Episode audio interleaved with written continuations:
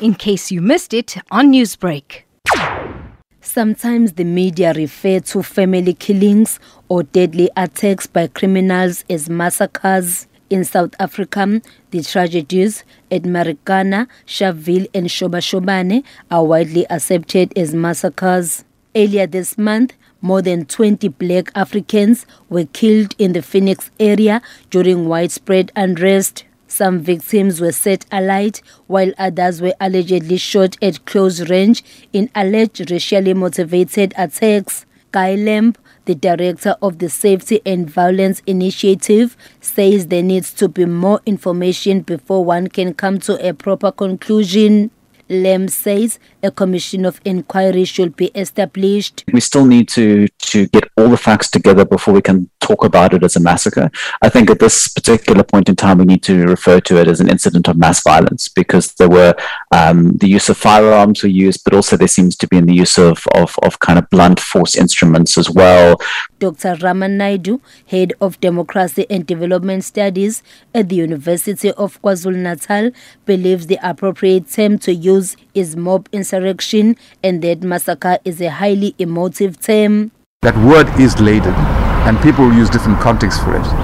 And most certainly, if you look at the way in which some of those murders happened, you cannot but look at it and say that person was massacred. He was defenseless, a mob of people got there and they beat him to death, or he was shot. That can't be condoned. And to the family of the people says, yes, my child was massacred.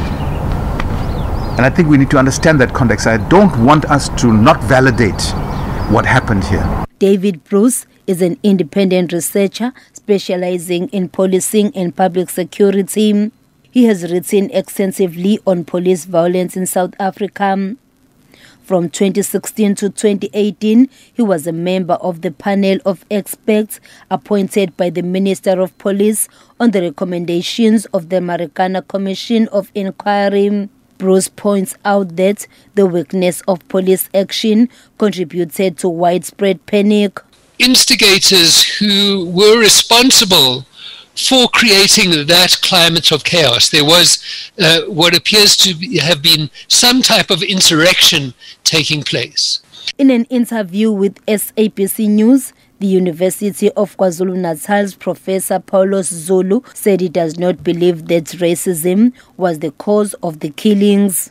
So I think as South Africans, we must by all means make sure that before we make pronouncements, particularly dangerous pronouncements that might create disorder in the country, we know the facts clearly. Meanwhile, government and civil society organizations are only in the initial stages of dealing with the aftermath of the traumatic events that engulfed Phoenix and many other parts of KwaZulu-Natal and Gauteng.